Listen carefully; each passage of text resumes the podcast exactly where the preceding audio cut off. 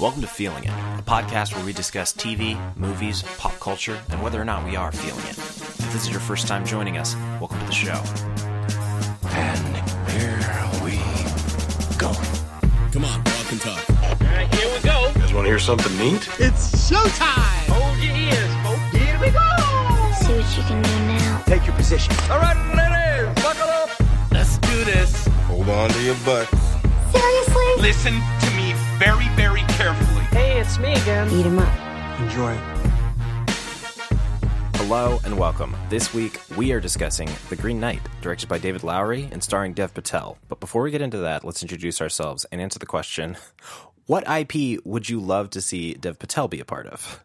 I am Sandra Amstutz. I live in Nashville, Tennessee, and I have two kind of basic answers.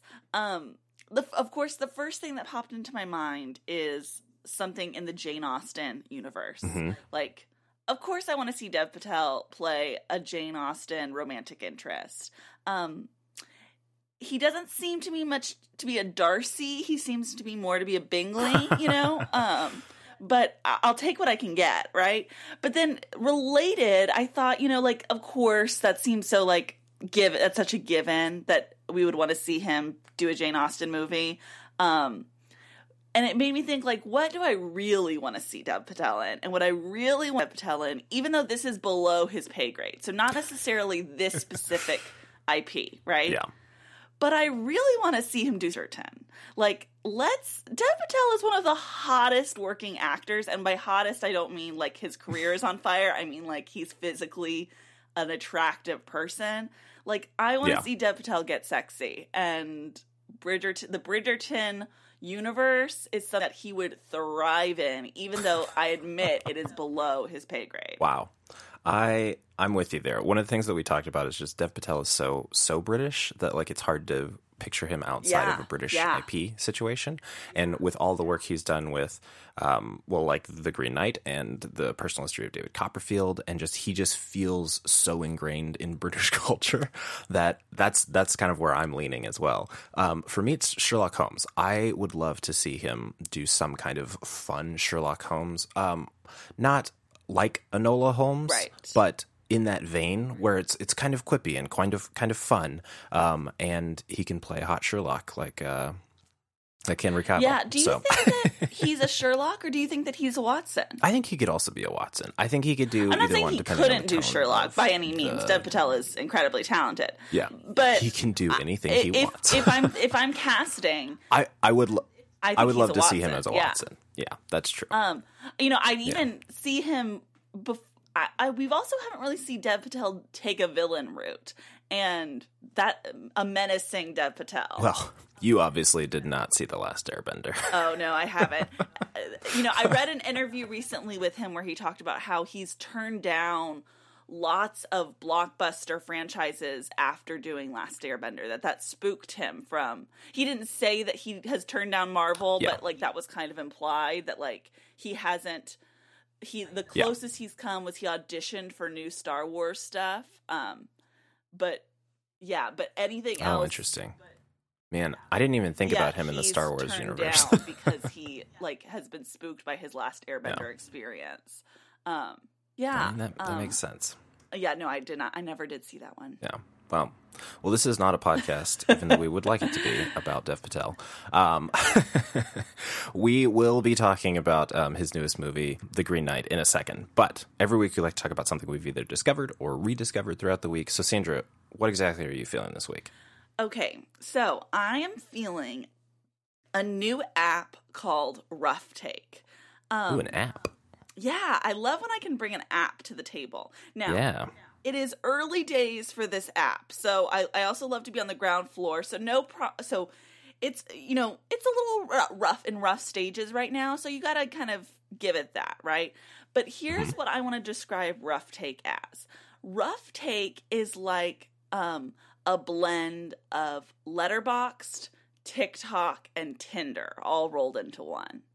Um, now, my dream version of that app is where you use your movie interests to date um, other people. This is not that. So I don't want to get anyone too excited because that app does still need to be made.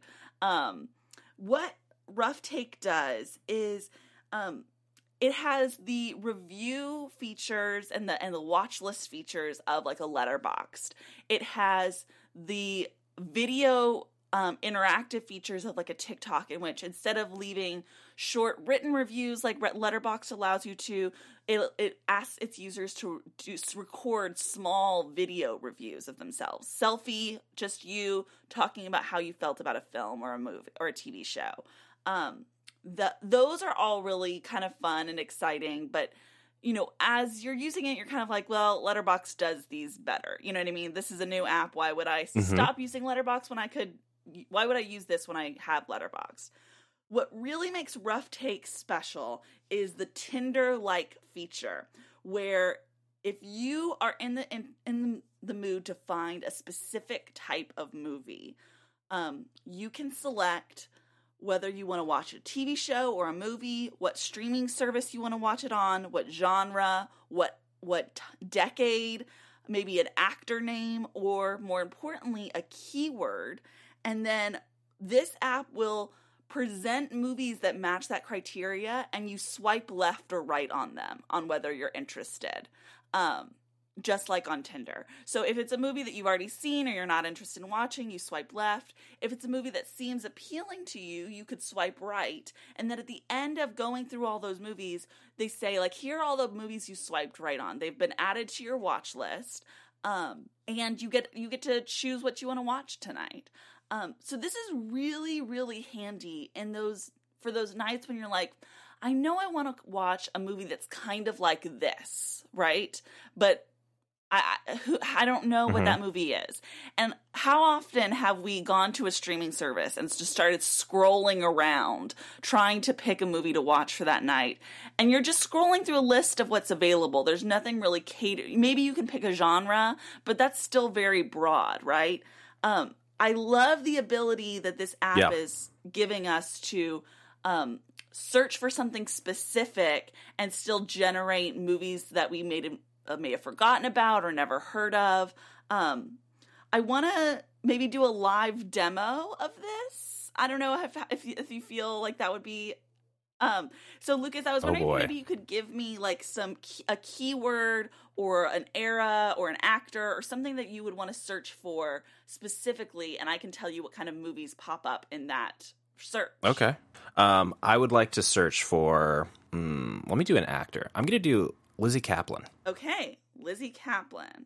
So, so it's just going to take a bunch of random things that I put in Well, there, so right? the more things you add, the more you limit your search, obviously, right? So if you did Lizzy Yeah. Caplan Yeah. movies 2010s, that will narrow it down the the era. If you did a if you added a genre to that, that narrows it down further. If you add a keyword to that, um, that'll narrow it down. Or if it's too specific of a keyword, there might not be a movie that matches with Lizzy Caplan. You know, for I want to give you an example of one that I did. I did the other day um, Yeah. romance movies, and then the keyword was Texas. So romance movies that specifically Oh, feature interesting. Texas Yeah. in some way, and that was a really cool thing of like, oh, I didn't, I didn't even think about how this movie incorporates Texas, or you know, I've never heard of this movie, you know, that kind of thing. I like that. Are there Lizzy Caplan romance movies? I'm sure there are. Let's try it. Let's see here. Okay, romance movies, Lizzy Caplan. Um, so the first thing that pulls up is Allied, the Brad Pitt, um, Marion Cotillard movie. Oh, Wanna interesting. Swipe left or right on that, Lucas? I'll swipe right. Wait, which is which? Hang on, which oh, is right which? is good. right is good. I'll swipe right. Yeah. Um, okay, next up, Bachelorette, the comedy starring Kirsten Dunst and Lizzy Caplan and um, Isla Fisher. I'll swipe right. Okay, next is My Best Friend's Girl, starring Dane Cook and Kate Hudson. Hard left. okay, yeah. Um, next, oh, a particular favorite movie of mine, Save the Date, starring Lizzy oh Caplan my gosh. and Alison I forgot about that. Oh man. Swipe Mark right. Webber. Yeah, swipe right on that one for sure. Um, here's a movie I've never heard of from 2007 called Crashing. Mm, Don't know what left. it's about. Don't Yeah, don't know who stars in it. Okay, and that's the end of our search. So you ended up with like three movies that matched your criteria that you could like choose from to watch tonight. One of the reasons why this is exciting for me, this is helpful for me in my own movie watching, but I'm also the friend that people come to when they're like, "Hey, I'm in the mood to watch this kind of movie. Like, do you have any recommendations?" Right? Um, so it'll be really helpful Yeah. on those times when I'm drawing a blank. Um, but I do just want to take this moment to brag because w- I recently had a friend text me um, an incredibly specific like criteria for what she was in the mood for, and I nailed it. And I screenshotted this text because I'll I'll never be this proud as like when I nailed this recommendation. so my friend, my dear friend Lizzie, texted me and she said. What's a rainy, sort of dreamy movie I could watch while baking? Maybe 90s, partially set in England. partially set in Wow. England really made me laugh. Um, in its specificity. Yeah. um, what the thing that we landed on was the Secret Garden. Um, yeah. And Oh, so, nice, if, but if I had this app, I could type in like '90s England or '90s rainy, you know. Um, yeah, and so I think it's a really cool thing. Like I said, it's early days for this app. Um, I discovered it because the creator of the app was talking about it on his TikTok. Um, and there's the one downside to this app is that there are a lot of really obnoxious ads that pop up. Um, but it's a feature and a and a it has a ability that I don't have anywhere else. So I'm excited for its potential. Yeah, you'll have to keep me in the loop on that. I'm very interested to see where this goes. As someone who is basically not using Yeah. social media at all, um, I will probably not be posting video reviews on something Would like you this. download but I'm it just to have the like movie generation feature? Possibly. I'm I'm never someone who's just like, what do I want to watch today? Okay. Um, I always have something that's like on my list. I need to watch this. Let's put it on. And so I'm, cu- I'm curious how other people will, will use it, and I definitely want to be kept in the loop on it, though. Yeah, I'm I'm really interested in like the ability I I am the kind of person that's like I'm really in the mood for this specific thing. And I'm really interested in how it could Yeah. um introduce me to older films that I had never heard of, you know? Um when I was doing that Yeah. romance Texas search, um, I found this film directed by Ethan Hawke called The Hottest State, starring um, Mark Webber um, and Laura Linney and Ethan Hawke. And I was like, how have I never heard about this movie? And it's set in Texas, and it and I love Ethan Hawke, and I really enjoy him as a director. Um, and so, yeah, I'm super intrigued by this already. Um, so I'm excited for those potential, that potential. What are you awesome. feeling this week? Um, this week I am feeling um, well, I guess an author, but I did just finish a book, so I'll I will talk broadly. Um, Fredrik Backman is a Swedish author um, who's known for books like A Man Called Ove and Anxious People, and I think I've talked about Anxious People on here before. But I just got finished reading Us Against You, which is his follow up to his book called Beartown. Both of those books um, kind of follow a small town hockey community um, as they deal with a lot of small town life and um, how much hockey means to and sports mean to small towns, um, and kind of the the politics around sports and community and everything like that. So it is a broad story covering the scope of this entire town. There's so many characters in in both of these books. Um, It sounds but very basically, Friday Night Lights esque. very very Friday Night Lights esque. Okay. Um, this is set in Sweden, and so Right. it's it's a very Swedish book, but it's it has so many I think u- universal concepts around the small town mentality.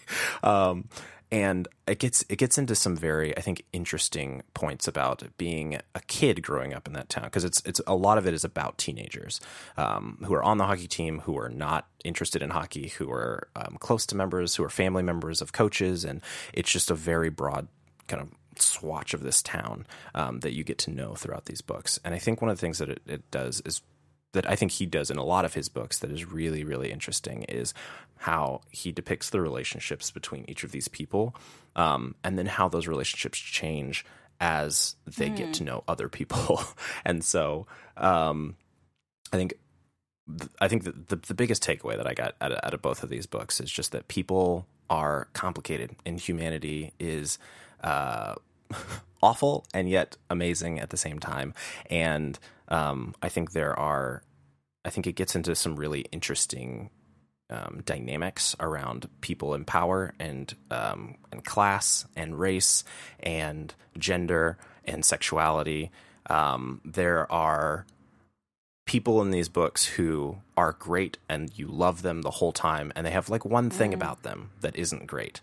And you can see how that that one bad thing about them affects different people and how some people never notice this thing about them and how some, some for some people that's the only thing that they notice about them. And it just really i think gets into the reality of humanity in these books and i absolutely loved both of them. Um, he is Fredrik Backman is someone who I think really gets character really well, and so all of his books have very fleshed out characters. But this is the the only series that he has, and it's two books long at the moment. I think he's writing follow ups to it, but I really loved him. Um, trigger warning: there is some of the one of the books does center around um, a rape that happens and kind of how the town reacts to that. So um, if that is not your cup of tea, I would would steer away from it. But I think it it handles it really well, and I think it it sh- it shows really honestly what that does to a community and what that does to a family and what that, that does to the people involved. Um, and I just really beautiful books. They sound really exciting and compelling. Could you tell me again what the names of the two books are so that Yeah, the yeah the first book is called Beartown, um, and the second book is called Us Against You. and it, And even if you're not a hockey person, which I'm not, I know like, nothing um, about hockey. like a part one and a part two, or is it like kind of a sequel that focuses on different characters? No, or they how are- That, how do they connect to each other? they're they're very connected, um, and because each the books f- have so many characters, um, it, it it feels like a true sequel, even though it focuses on some of the other characters. Okay. I think more in the second book. Um, I I think there's, but the the first book is a standalone book. I, Yeah. I'd say each book is a standalone book, so they feel. Um, like a true ending. It doesn't feel like a series, but it's just continuing more stories with these characters in the second book. I've gotta say, Lucas, this is me making an admission. Oftentimes, you bring up books on this podcast Yeah. a lot. And I don't read as much as I should. I'm not saying I don't read, but like I just I, I watch movies and TV way more than I read.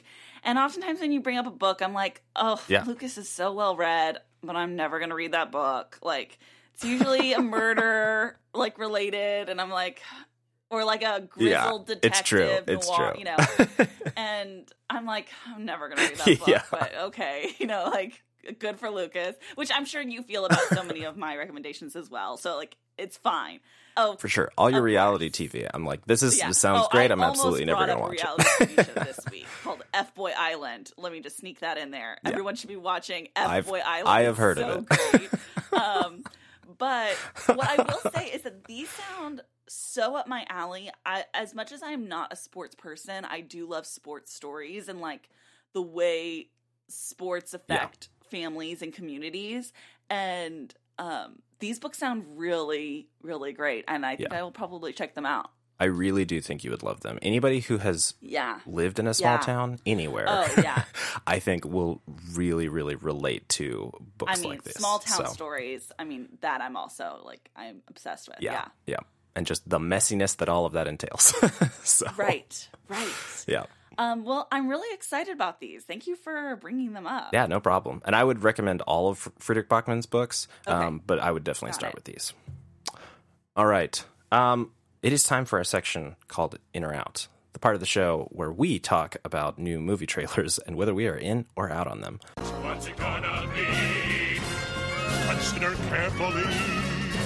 Are you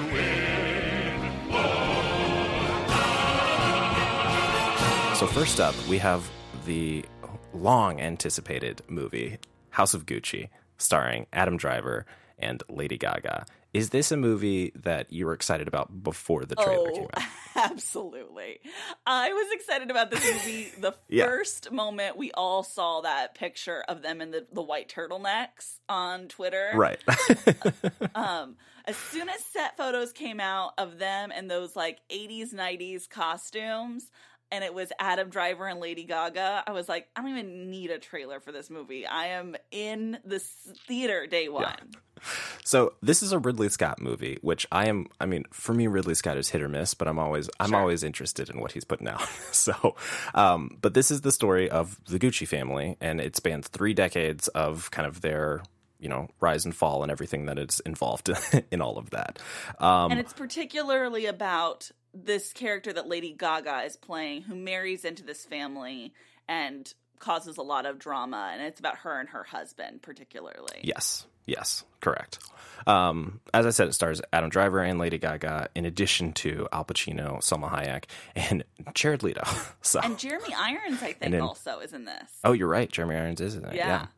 So, um, yeah, I'm 100 percent in on this movie. Um, again, Ridley Scott for me is all over the place. You texted me a screenshot, I think. Did I? of oh yes, Scott's. this. So it's it's I, I texted you because I saw this on Twitter. Ridley Scott is 83 years old, but if you go to his IMDb page and you look at upcoming projects, he has I think 15 projects that he's supposed to be the director of that are upcoming, and 83 projects in development that he's producing.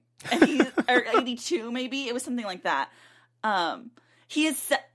He is 83 It's an years old extremely high number. and the the the future is looking long according to his IMDb. Like Yeah, yeah.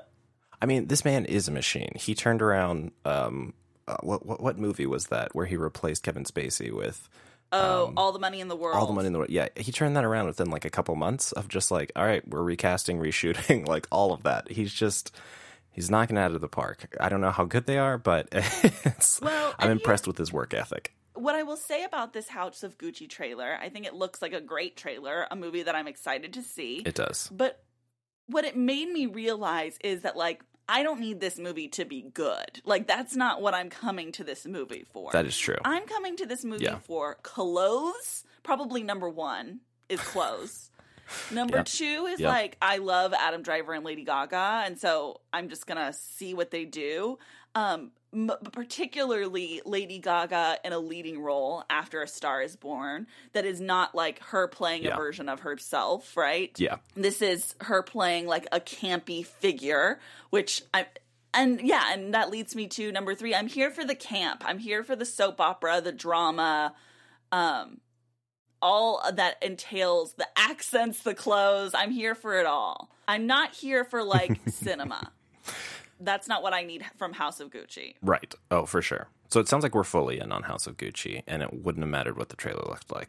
Do you know how many times, Lucas, alone in my house, I have said Father, Son, and House of Gucci from the end of that trailer? I mean, just alone to myself. Father, Son, and House of Gucci is truly become my new mantra. Um, I'm excited for this movie. Um, next up, we have King Richard, which is the Will Smith driven um, story of uh, the father of Ser- Serena and Venus Williams and kind of how he became their coach. Um, this is something that was talked about a lot uh, when he was cast, and I was excited to see the first trailer of it. In this trailer, he is dynamic. He is, I think, gunning for that Oscar, and I liked it. I liked it a lot. I think one of the things I'm worried about with this movie is with with someone like Will Smith, who's always um, so I think gregarious and fun.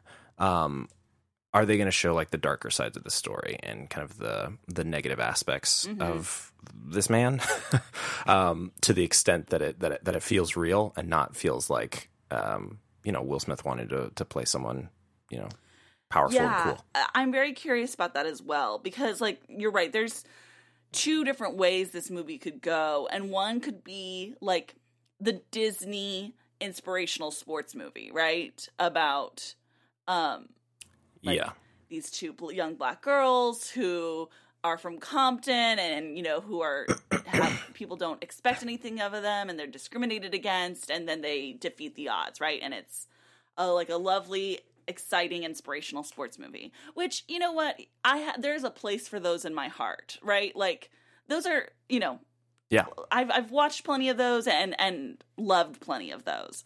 Um, or you could tell a story that really delves into um the good and the bad of having a father figure like this character you know like this like a person who as he says in the trailer which is like a real life detail wrote a 78 page plan for his daughters before they were born you know um like that's that's an intense like something that i want to dive into the psychology behind that person right like who does that and what are the what is Yeah. the dark side Yeah. of that um i think that that's a much Yeah. more compelling and interesting story but i'm honest but this trailer i think is so good and i'm gonna be happy i think with either version of that story.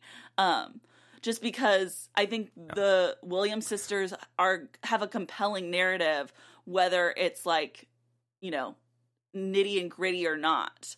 Um yeah and will smith is will smith. I like Yeah. similar like i want to see a will smith i want to see will Right. smith movies. Like i want more will smith in my life. He's never fails to entertain and make and fi- make compelling like movies.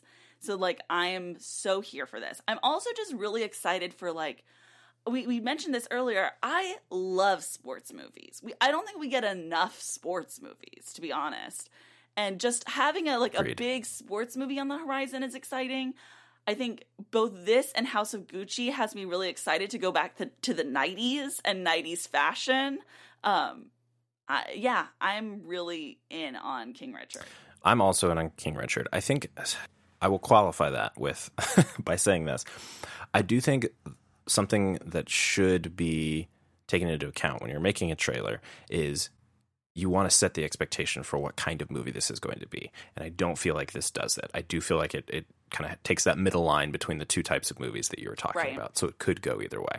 I wish I'd gotten to know exactly what kind of movie they were making out of this out of this trailer just to set my expectations. But I think I will be more disappointed if it is a more Disneyfied Disneyified movie. Um I, I don't think that's on them. I think that I think that is on me. I think they should make the movie that they want to make, and if my expectations are different, that's on me.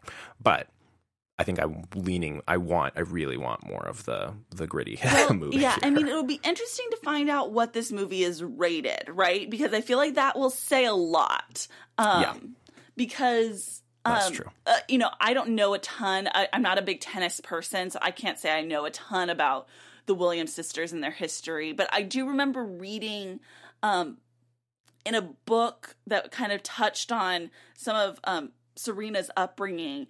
And one thing that stood out to me just about how, like, of a intense, like, coaching figure, like her father was, was I know that I, I remember an anecdote was that when they were young, during some of like during practices he would yell racial slurs at them to like prepare them for that happening to them by like in the real world at like games.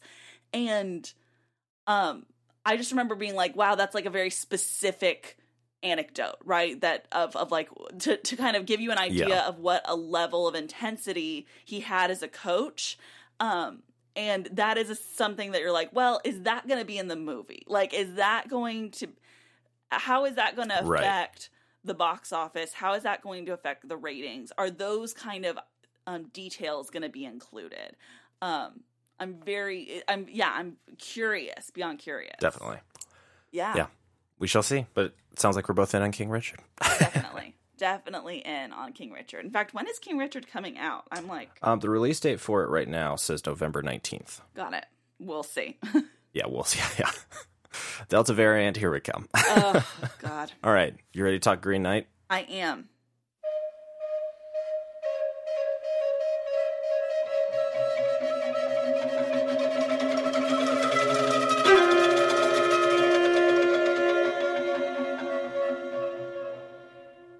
Okay. In this amazing break that we got between um, variants of the COVID nineteen virus, we we got a limited, I think, section of movies that are in theaters this summer, and I'm so happy that we finally got the Green Knight. yes Um, the the Green Knight is the latest film released by A24. Um, it was scheduled to premiere at South by Southwest in March of 2020. However, due to obvious circumstances, uh, the festival was canceled and uh, the film was kind of put on ice. So David Lowery, in the meantime, ended up spending six months re-editing and reworking the film, um, which was released this last weekend. So I I we'll, we'll talk about this mostly in spoilers, but I did get to see the film in February of 2020. Um, what would have been the South by Southwest cut of this, and so I I definitely want to talk about both versions of it, um, and um, kind of what what what that has done to the movie and kind of the I, I honestly think it's been it's been good for the movie because I think it has built up a lot of steam over this over that amount of time. And people have kind of got really excited for it. Um, so this uh, grossed, I think, a six million dollar box office opening weekend, which is really, really good and over expectations for a, for a small film like this. So before we talk about the movie itself, I would love to hear what was your expectation for this movie and what is your history with uh, the story of the Green Knight and uh, um, Arthurian. Arthurian legend Yeah. stuff. Yeah. So I do just want to, before I get into that, I want to say that I'm really excited to have this conversation with you because I think that this is a really unique opportunity for us, right? To um, discuss a movie and our reaction to it, and then also have the perspective of what an earlier cut would have been like, um, and how that has like changed and Yeah. um, developed over this time period. And we rarely get, you know, as just like kind of regular people who don't usually get to go to early screenings of movies before they're released um, or, or see early cuts. This is something that's like pretty rare for us. I'm really excited about that in particular. Um, and Yeah. I, I also just want to Yeah. say that like I we're going to talk about our reactions to the Green Knight. I don't have a ton to say about this movie, and uh, I, my my reactions are pretty simple, is is what I would say. And so, like talking about how it's developed is something that I'm really really excited about. That being said, my going into this movie, um, I would never, I would not call myself like any kind of Arthurian scholar or mega fan, but I've always like, whenever I have come across works um dealing with the legend of king arthur i've always been like drawn to them. I i i, I love myths i love fairy tales and um king arthur is a very fairy tale-esque right? There's magic and there's knights and there's um Mhm. honor and so I, I do like that genre of storytelling, even though I wouldn't say I know a lot of it. Um, before I went and saw the movie, you asked me if I had read the poem that was the Green Knight was based on, and I said that I hadn't. And I asked, should I? And you were like, no, go into it fresh. And so I didn't read it. Um, and I, but when I was watching the movie, I realized like, oh, a lot of this is familiar to me. Like, even though I don't think I've sat down and read the poem, parts of these Right. stories I have heard before, and I do remember in some capacity. Um, so even though I wasn't distinctly familiar with the story, um, I definitely have come across it without realizing it, you know, times before. Um, and then I would just say that going into this movie, I was really excited, particularly for this adaptation. We've talked earlier in this episode about how we both love Dev Patel so much. Um, so Dev Patel starring in anything, I'm excited, but Dev Patel in like playing a knight in an Arthurian fairy tale is something that like you know I, I would you wouldn't have to show me a trailer for. I just go to the theater. Um, but Yeah. the trailer we we got two trailers for this movie. We got a teaser a year ago that had me really intrigued, and then we got a full trailer leading up to the release of this film. Um, and I went and watched those trailers um, after seeing the film. And I also want us to talk. I'm, I'm putting a pin on this so that we can remember to talk about it later. Um, but the differences between Okay. those two trailers, um, and maybe how that relates to the differences between the early cut and the final cut. Um, but both trailers had me incredibly excited for this movie. Yeah, for me, I I love knights. I think I think King Arthur stuff is just really interesting. It's a unique time period that Um, like the, the just the medieval culture and everything, I think is very interesting and very unique. And I don't think it's something that has been um, done full justice yet on on the cinematic stage. Um, I want right more because most movies take the, these Arth- arthurian legends and just turn them into like lame action films right Yeah, you either do that or you completely change it um, and yeah. animate it. Really, I mean, a Disney version of Right. like medieval culture, I think, is probably even if it's not actually animated or Disney. Right. that's kind of the Got it. vibe that that you either take.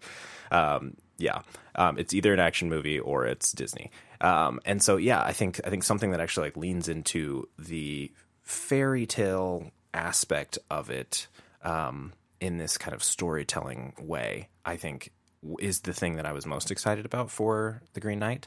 Um, and obviously Dev, Dev Patel um, and David Lowery. I'm a, a very big fan of David Lowery and and his movies. Um, uh, they don't, they're not, they're never like my favorite movies, um, but I just really love kind of what he does with storytelling and his direction style. I think is very interesting. So I'm always very excited to see the the things that he does. Have you seen? I'm try, I'm looking at his filmography: Ain't Them Body Saints, A Ghost Story, Pete's Dragon, and The Old Man with the Gun. Have you seen any of those? i haven't and i feel like the reason I, i've avoided is mostly because of casey affleck right Right. yeah. he works with Casey Affleck a lot. Um, yeah, so that's that's part of the reason I've avoided those movies. Um, and but I, I've heard good things about Pete's Dragon, and I feel like that's a movie I would want to check out. Um, I know David Lowery mostly as the spouse of a filmmaker that I really am excited about. Um, what is her name? Augustine Frizzell, um, who made um, Never Going Back, this teen girl comedy that I found like to be genius a couple years ago. Um, so the fact that I, you know, whenever I see like a cool, like married filmmaker couple, I'm always gonna like put a pin there and be like, oh, I'm gonna keep an eye on both of you. Well, cool. Um, so let's get into it. I would love to hear your thoughts on your non-spoilery thoughts on the Green Knight. Yeah. So I went in super excited and I just want to kind of set the scene. I went in in the middle of a hot Saturday, like in the afternoon, and it was like a crazy, crazy hot day. Um, and it was just an incredible experience that I am very grateful for. What I would say about The Green Knight is that visually it was everything I wanted.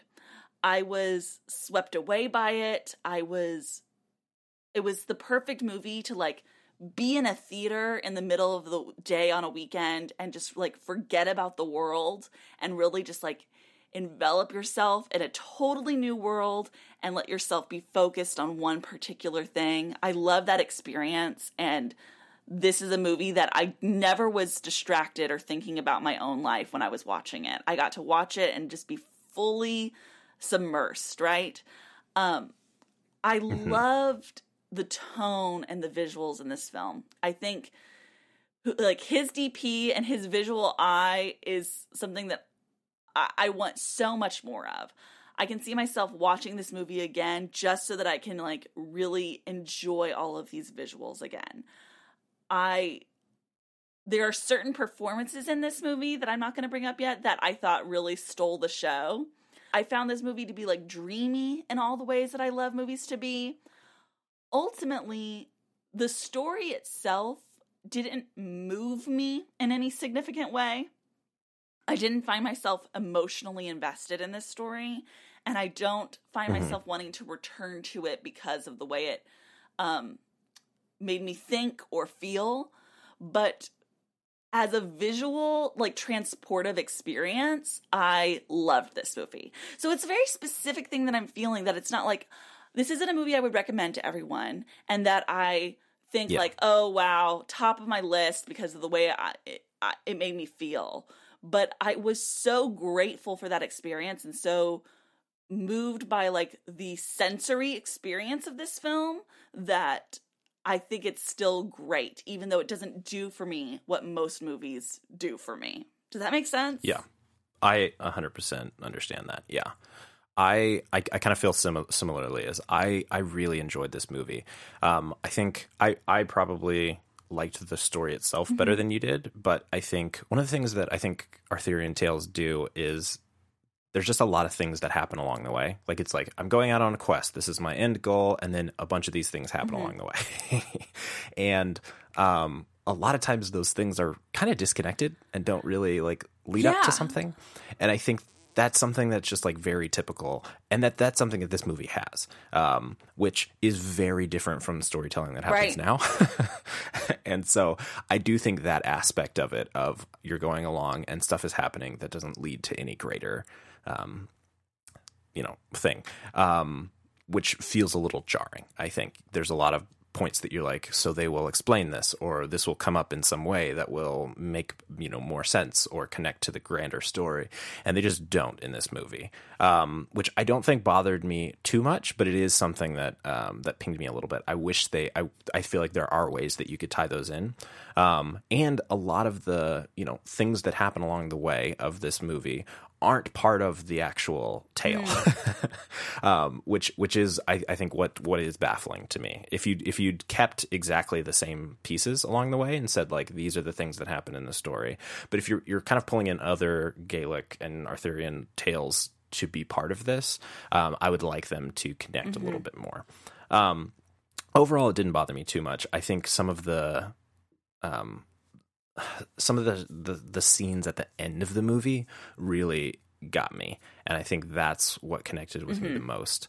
Um, and we can talk about those in spoilers, but I think in general, this idea of Dev Patel playing a character who really, really wants to be a heroic figure, and that's like that's what he wants most, um, and not really understanding how that happens to a person um, throughout this story is is interesting to me, and I think that's a, that's a really cool um, thing to explore, especially getting to see that all play out on Dev Patel's face.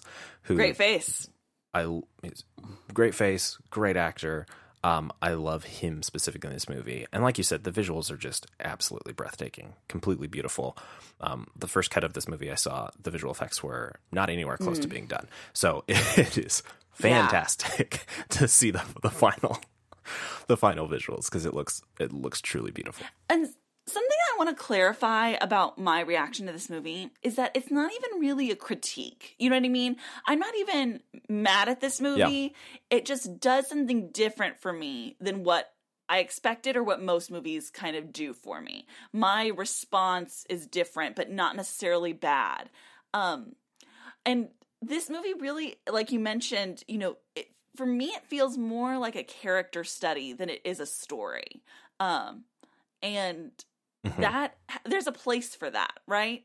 Um, it just doesn't. Those kind of character studies don't typically um, make me as emotional as you know a, a well crafted story does, right? Um, with with a plot and an arc and um, Yeah. and so this yeah it does feel like oh i'm getting to know this character and i'm walking along this journey with him but there's not uh yeah there's not an inciting incident. There's not a, a, a easy resolution. It's really just kind of looking at these small stories and the and these big ideas at the same time. And there there's a Yeah. place for that and i love that. I'm i'm grateful that movies like this exist and i'm so grateful for that experience. Um, and it's something that I want other people to take part in, but it is not a movie that I think everyone will love or that I will like put on Yeah, over and over definitely. again, right? I agree, and I've, I I also think it's slow. It's a very slow movie and um, methodical, and I think that is something that won't necessarily resonate with everybody, especially if they came in to see a, um, you know, an Arthurian action Yeah. movie. It's so, also um, I yeah, maybe go for. I'm rem- I'm trying to remember if this is actually the case, but in my memory, it's it's kind of quiet from like a dialogue perspective. Like there's Yes. not a lot of dialogue in this film.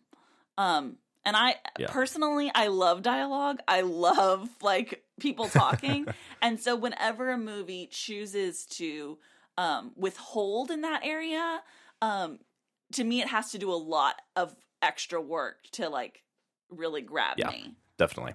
I think also that I think because it is a certain style of speech when you have Right. this, you know, the, the you know the kind of talking that they're doing. I think it's it's all done really well, but I think definitely cutting back on it I think helps the flow of the story Mm-hmm. a little bit more, as opposed to trying to keep up with um, dialogue that could be harder to understand.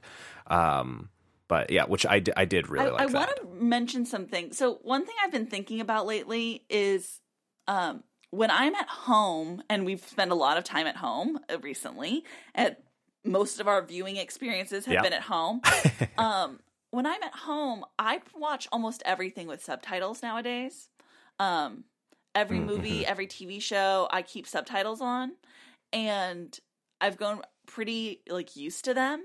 And so being in a movie theater and not having subtitles available, and specifically with a movie like this where there are some thicker accents and it's a style of speech that is unfamiliar to us, um, uh, there was a there was one scene in particular where I was like, "Damn, I could really use some subtitles right now." Like I don't know what is going on or what is exactly being said here, and um, that just makes me wonder if I've become if I'm becoming um too reliant on them because of my home viewing experience. You know, Yeah. um, That's do a you good watch? question. Do you watch? Do you use subtitles at home, and do you find yourself missing them in the theater? I don't use them Okay. often at home, but I do find them. I do find missing them in the theater. Specifically, this movie though, I was like the subtitles. would be Yeah, subtitles would be really great. When we did our Rian Johnson like series at the beginning of the pandemic, Yeah. Rian Jo- Johnson movies really need subtitles. Like there's so much you don't want to miss and the Yeah. language is so specific. I did watch subtitles for all Yeah. of those movies. um Yeah. yeah, and so yeah, anyway, that just that's kind of not particular not super related, but something that made me think of it because I I remember that distinctly Yeah, while watching this movie.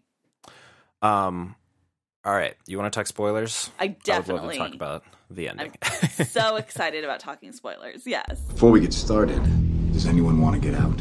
Are you paying attention? It's your last chance to walk away. Let me tell you what's gonna happen. No. Dragon gas. Spoilers! Remember, you wanted this.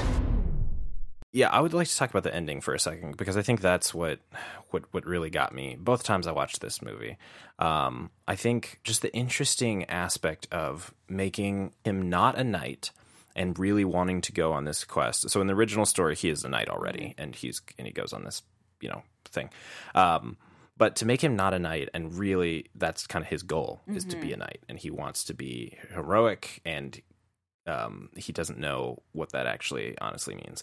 And getting to the end and realizing that he's afraid of death and that he is not a good person and he's not the heroic picture that he's figured the the heroic figure he's pictured himself this entire time and realizing that that kind of um almost what if scene of him you know running away and he could he could go back he could still be king um and just he wouldn't be it wouldn't make him great him having survived to this would not you know improve his life he would still be him he would make the decisions the cowardly decisions that he would make anyway It would Um, bring pain and, and he would suffering eventually- upon himself and Yep. everyone around him. Yep. And at the end of the day, he would still eventually die. He, you know, he's not, you know, um, removing himself from that entirely. He's just postponing it and putting more pain and hurt in the way. And so his decision to kind of remove that belt and say, all right, this is it. That is when he becomes a knight. And that is when, um, and it, I think, I, I, I love that they don't, that they kind of end it there of just him saying, you know, off with your head kind of a thing. And it's still like, he probably did still chop off his head, but, but that, that, that is the, that's, those are the kinds of things that make someone a knight, not all of the, you know, fun, cool things that he wanted to do along the way. Um, and I just really liked that aspect of the story. Yeah, I mean, that ending sequence, which in my head afterwards I referred to as like the La La Land sequence, right? The what if. um, Yes. was beautiful. I mean, so like that is the film I think at its best, right? Just like great Yeah. storytelling. It's meaningful. It's heartbreaking. It's um, you know concise in all the best ways. Um, I, I wouldn't say that this is a particularly concise movie, but that sequence Yeah. really shows you only the moments you need to see to tell whatever that future, that like lifelong future story would have been. Um, it was so well done and so beautiful. And um, and it makes that moment where he is still kneeling, just like mean everything, right? Um, Yeah. and it, it's I'm referring to that as a La La, La La Land sequence, but I it also kind of to me is a little bit um Twilight esque because have you seen the the big things from the Twilight finale? Uh, I have not. I haven't seen the last are Twilight you familiar movie. with what I'm talking about? No. oh well, then I might have spoiled the last Twilight movie for you, but. There's Oh. there's a similar uh, spoilers for Twilight, but there is a similar um like moment in where you see a long sequence that you think is real and then it cuts back to you know a moment where you realize that was all just a vision kind of thing. Um yeah, and Yeah. we and for that to be the case because i i will say it got me. Like i didn't realize that what we were watching was about to be a vision. Um yeah, um. I thought it was going to end with like his head falling off, and it was going to be this tragedy, like the like oh the movie is just a tragedy, right. Um, and so then when it comes back to that kneeling and him seeing his future and making that choice, it's like oh this like finally we get to what kind of the moral of the story is, right? What the the thesis of this film is. Um, I, I loved it. I love that ending so much. Um, I, I do want to mention something that I think is really interesting is that to me, that ending is very obtuse. Like we don't know specifically what happens after the Green Knight says, Mhm. "Okay, off with your head." Um, Yeah. and when I, I don't know if you do this, but oftentimes when I see a brand new movie, um, I will immediately go read the Wikipedia plot summary to see like did I understand everything? You know what I mean? Like, did I did I Yeah. miss something, Yeah. or like, or just to like kind of get a refresher of like the names and the things that just took place, um, and those are not you know the Bible. Like that's someone just wrote that. It's not like the filmmaker is saying this is what happened in the film, right?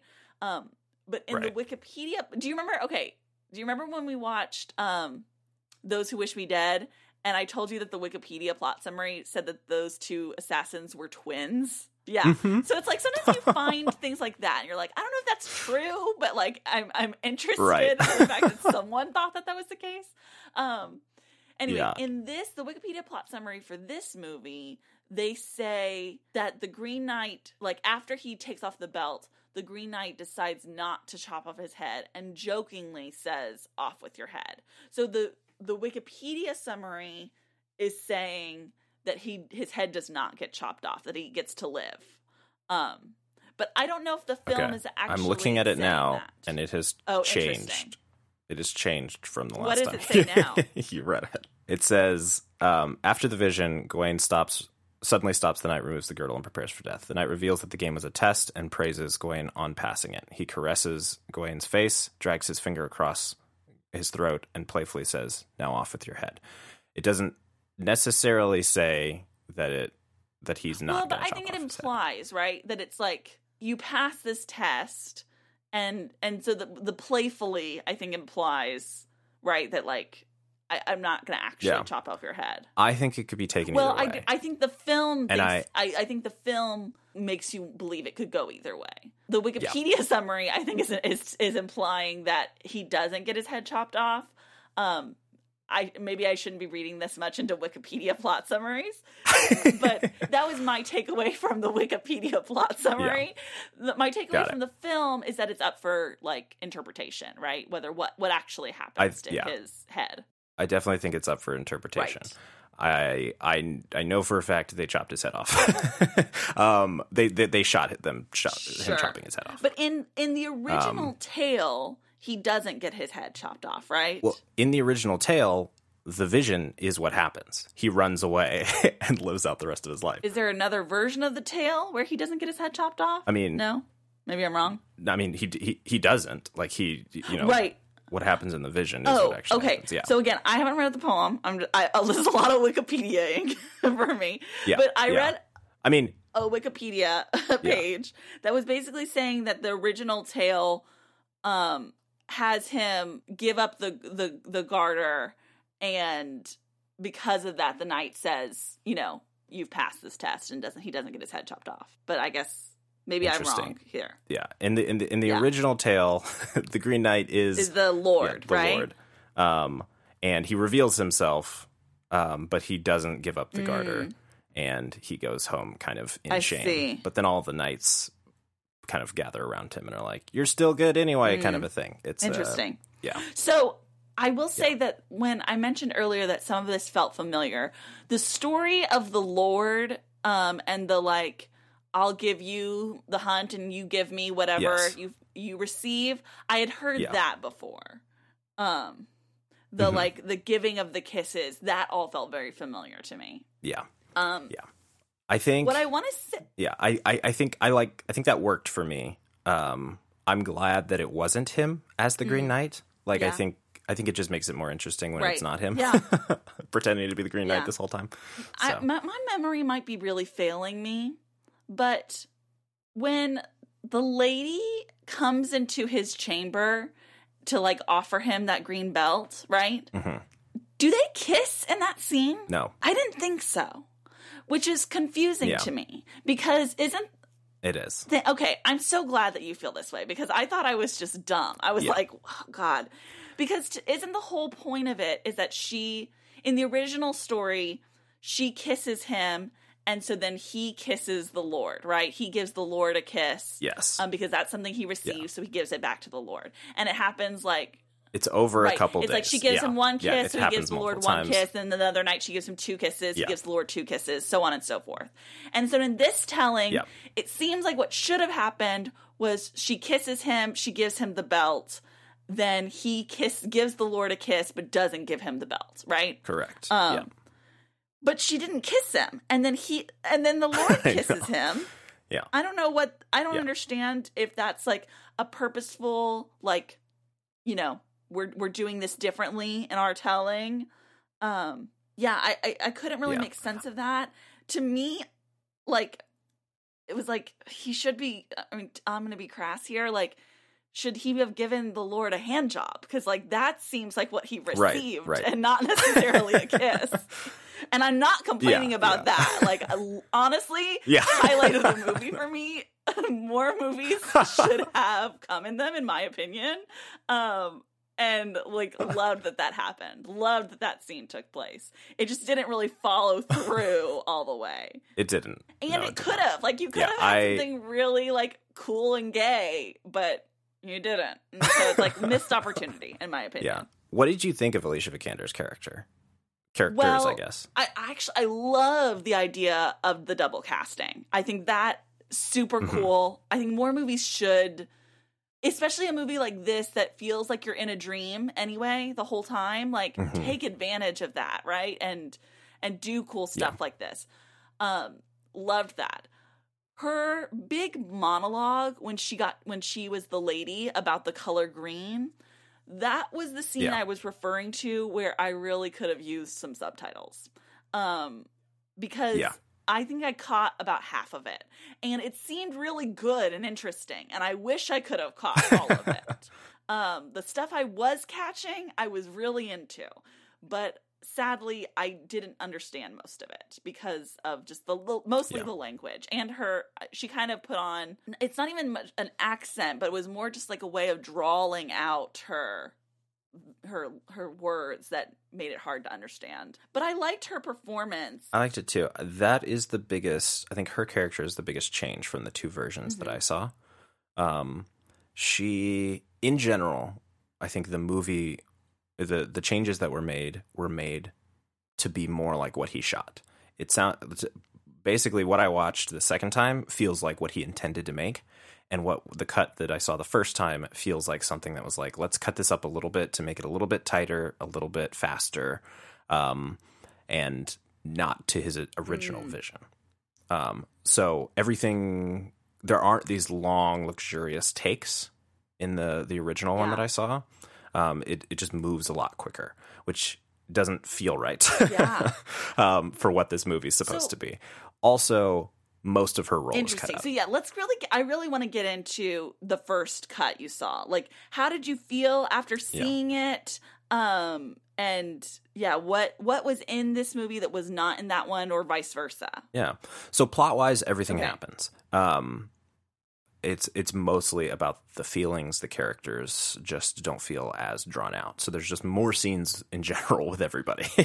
Um i liked it the first time i saw it. Obviously you know special effects weren't done all of that stuff. I thought it i thought it was good. I didn't feel like it was um epic or anything like that but the ending still moved me I, I still kind of felt that same thing at, Yeah. the, at the end and i was like i'm curious to see because it, it just didn't feel done um, so i was like I'm, I'm curious to see what happens once it's actually fi- you know finished but i thought most of that was visual effects um, so for him to go back in and kind of I luxuriate is the word I keep using, but that's what it feels like of just like these long takes where you're really just like living in this world. I felt like enhanced the movie. It did make it very Right. long, um, which I think I still feel like it was too long, but I, I I think you needed a lot of a lot of those shots in there of just those very long takes and stuff like that. Um, just him, you know, riding on a horse for a full Yeah. minute. um, things like that were not in the last cut. Speci- specifically about Alicia Vikander, um, all of her scenes in her first role as the Commoner, the woman in yeah. the town. Um, yes, um, she has the first scene where she throws water on him at the very beginning of the movie, and then you don't see her again until the Mm. dream sequence at the end. So her her that role is basically completely Yeah. cut, which doesn't make a lot of Yeah. sense. Um, and then they completely cut out her long speech as the lady, and Interesting. mm, this so she has basically the scene in the library where she gives him the book, and then um, the hand job scene, Yeah. and that's it, which doesn't really work for her character at all um, in the in that story, and feels very weird um, and doesn't make sense for her to play two roles. So I'm glad they expanded it out, and it feels it feels much better to have her in this movie, and I do think her performance is really good. Um, that reminded me of another thing I thought was really cool was her taking a photograph of him. Yeah, Very, very cool. that sorry that that that was Yeah. in there too. The photograph was in the Yeah. the first one. I I did love that of the painting. was in the original film was all this or the original cut i should say um was all this stuff about like his mom and those other like witchy ladies casting that spell when the green knight arrives was that included all of all of that Yeah. was there. Um, yeah, so it it moved quicker, so it wasn't clear in the in the original cut. It wasn't clear that they summoned Mm-hmm. the Green Knight. Um, in this one, he also has a conversation with her in this one that makes it very clear that like she wants more for him than what he is currently Mm-hmm. Yeah. getting, and so she's going to push him towards Yeah. that. um i loved all that stuff i loved the okay Yeah. so that leads me to to talk about um the differences between the two trailers so the the first trailer that came out the teaser that came out over a year ago Mhm. that teaser i remember the sense of foreboding in that teaser and that it really felt like kind of a horror film Yes, um and one that I was like willing to sign up for, but still kind of like, oh, this seems like pretty horror esque. And then the new Yeah. trailer get is takes away that feeling and makes it into more of an epic and a fairy tale and a dream. Um, and I wondered if that tone tonal shift was present in the first cut versus the second cut. it was. It was a lot more foreboding. Um, um, especially just the middle section. Um, all of the the Barry Keoghan stuff where he's um, kind of captured on the way And by the I the do just want to robbers. say, standout performance in the film, in my opinion, is oh, Barry. How do you say his last name? so good. Koenig? Koenig. Um, he was so Yeah. good in this. Like every second of his performance, I was relishing. Um, like MVP. Yeah, so so good. Yeah, he is terrifying. um, um, and then him finding um, the Winifred. I forget her name. Yeah, Winifred. Um, and that whole ass like that in the first cut, the way it was scored also just felt very horror movie Yeah. of just like you have no idea what's a he could die at any moment. You don't know. so um and it felt it, it I mean it still felt like tense in you know in the final cut, but um less horror esque. So which I think is a good a Yeah. move. Um, similarly how I've gone around my house saying father son house of Gucci, I've also been saying Mm-hmm. twernt the way Barry the Barry Keoghan does. He, Yeah, he goes, twernt. twernt enough. Twernt enough. And oh, that's really stuck with me. Yeah, yeah. Um, watching that trailer, another thing that I realized wasn't in the the original cut that I saw um, was the time between the two incident, incidents. Um, so that year that passes, um, it basically cuts immediately to one year later, and he goes off on the quest. So you don't have this time of him kind of dwelling in it a little bit and the conversations that he has Yeah. around that. Um, which I think add add more than I expected to, to it of just kind of like what his mindset is going into this quest and him not really taking a lot of this stuff I feel like this movie tried to have it a little bit of both ways though, because I know that like my theater, this movie does have like a few moments of like where the, everyone laughs, um, and yeah, yes, my theater really laughed, and I, I it was funny, but it also I thought was very beautiful and moving. Like one of the most like more touching moments was the title card that said "a much too quick year," uh, yeah, or a too quick year. Maybe I'm not a too quick year is I think is what it said.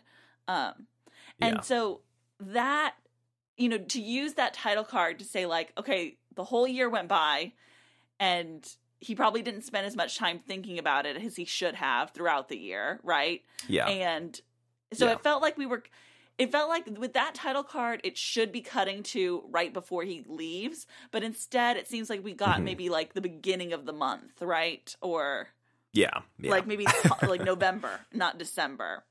Right, um Yeah. and then we get some time with him you know dreading the the trip. But a too quick year i thought was genius um and also Yeah. just made me think about all the years that i would use that for you know like which years Yeah. were particularly too quick um i loved that yeah, yeah. I think uh, when you mentioned comedy, I think there was a couple lines in the movie that got big laughs in Mm-hmm. the theater that felt out of place. Like they were funny, but they felt out of place in the movie Mm. that they were in. And one of them, the one I'm remembering, is when Is, are you talking about he realizes that she's a did you see it in theater this time go or are for you it. talking about your first theater experience No, I th- Okay. this time I saw it in Okay. theaters this time. Yeah.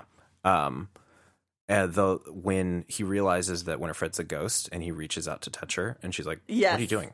Why would you touch? Why would you ever Yeah. touch me?" that one got a laugh like, yeah, it got a laugh, but it felt very out of place in Yeah. the scene itself. um, and I'm I'm trying to remember the other one. I felt like there was a I can't remember it. I felt like there was another one that was just like the line itself felt very out of place, but was Mm. very funny. I really loved in that scene um after the experience he's had with the robbers and then he meets Winifred and he says if I do this like what will you do for me? And when she says why Yeah. would you ever ask that? Why would you? Yeah, I loved that moment. Yeah. Just like it's a great to line. really like bring you back to me like that's a horrible thing to ask of a person who's in need. It is. and to like and Yeah. and to remind him like hey, be a good person. Like god. yeah. yeah um yeah I, I really loved that um the scene after he's robbed where he's tied up and we see him de- decompose into a skeleton and then the time Yeah. reverses and he's back again um Yeah. was that in the original cut It was in the original cut. Um, that was the only like big long Yeah. take, um, which really foreshadows the him kind of thinking forward and seeing what his future could look Mm-hmm. yeah. like. um, in a in a way that I, I Yeah. really enjoyed. i loved the giants i mean that scene doesn't Yeah. really affect the story in any way, but it's like beautiful. I the the scenes like that Yeah. are the ones where I'm like this I'm not going to like remember that scene in a um, there's not a dialogue or, or thing that's gonna re- make me remi- remember the scene, but the visual of it all is enough. Like it's so visually stunning and moving that like that's Yeah. all I need. Yeah, definitely. Um, it's it's such a unique movie, and I think and I think it's something that um, I want to see more people take a shot at, like movies Mm-hmm. Yeah. like this that are just like really out there and fun in a not um, it's not normally I think the word that you fun isn't normally the word you'd use for a movie like this, but I think the experience of watching it the whole time was just like it's so fun to see something like this. Yeah, I ultimately I loved it, and my experience with it is very is feels very unique to most of my movie experiences. But I'm really, really excited by its like existence in our like world this year. Yeah. Yeah, definitely. Again, like we said, it's not a movie that I will recommend I think to most people. Um, but to the the few who I think would actually like really enjoy this, they're gonna love it. yeah. well, I think that wraps it up for us. Sandra, where can we find you online? You can find me on all social media platforms at Sandra Amstutz. My last name is spelled A M S T U T Z. Go find me on Rough Take. yeah. Definitely. Um, you can find me, I would say mostly at Letterboxd at this Yes, point. yeah. at Lucas and stuff. That's really the only place that I'm participating. I'm reading a lot of Twitter, but I haven't tweeted anything in a very long time. I, I'm I'm enjoying my break. so, Good. all right. Talk to you later. Bye bye. Thank you. Goodbye now. Goodbye. Go away, I'll see you soon, okay? That's it? Go home? Move it along, Padre. Goodbye, old friend.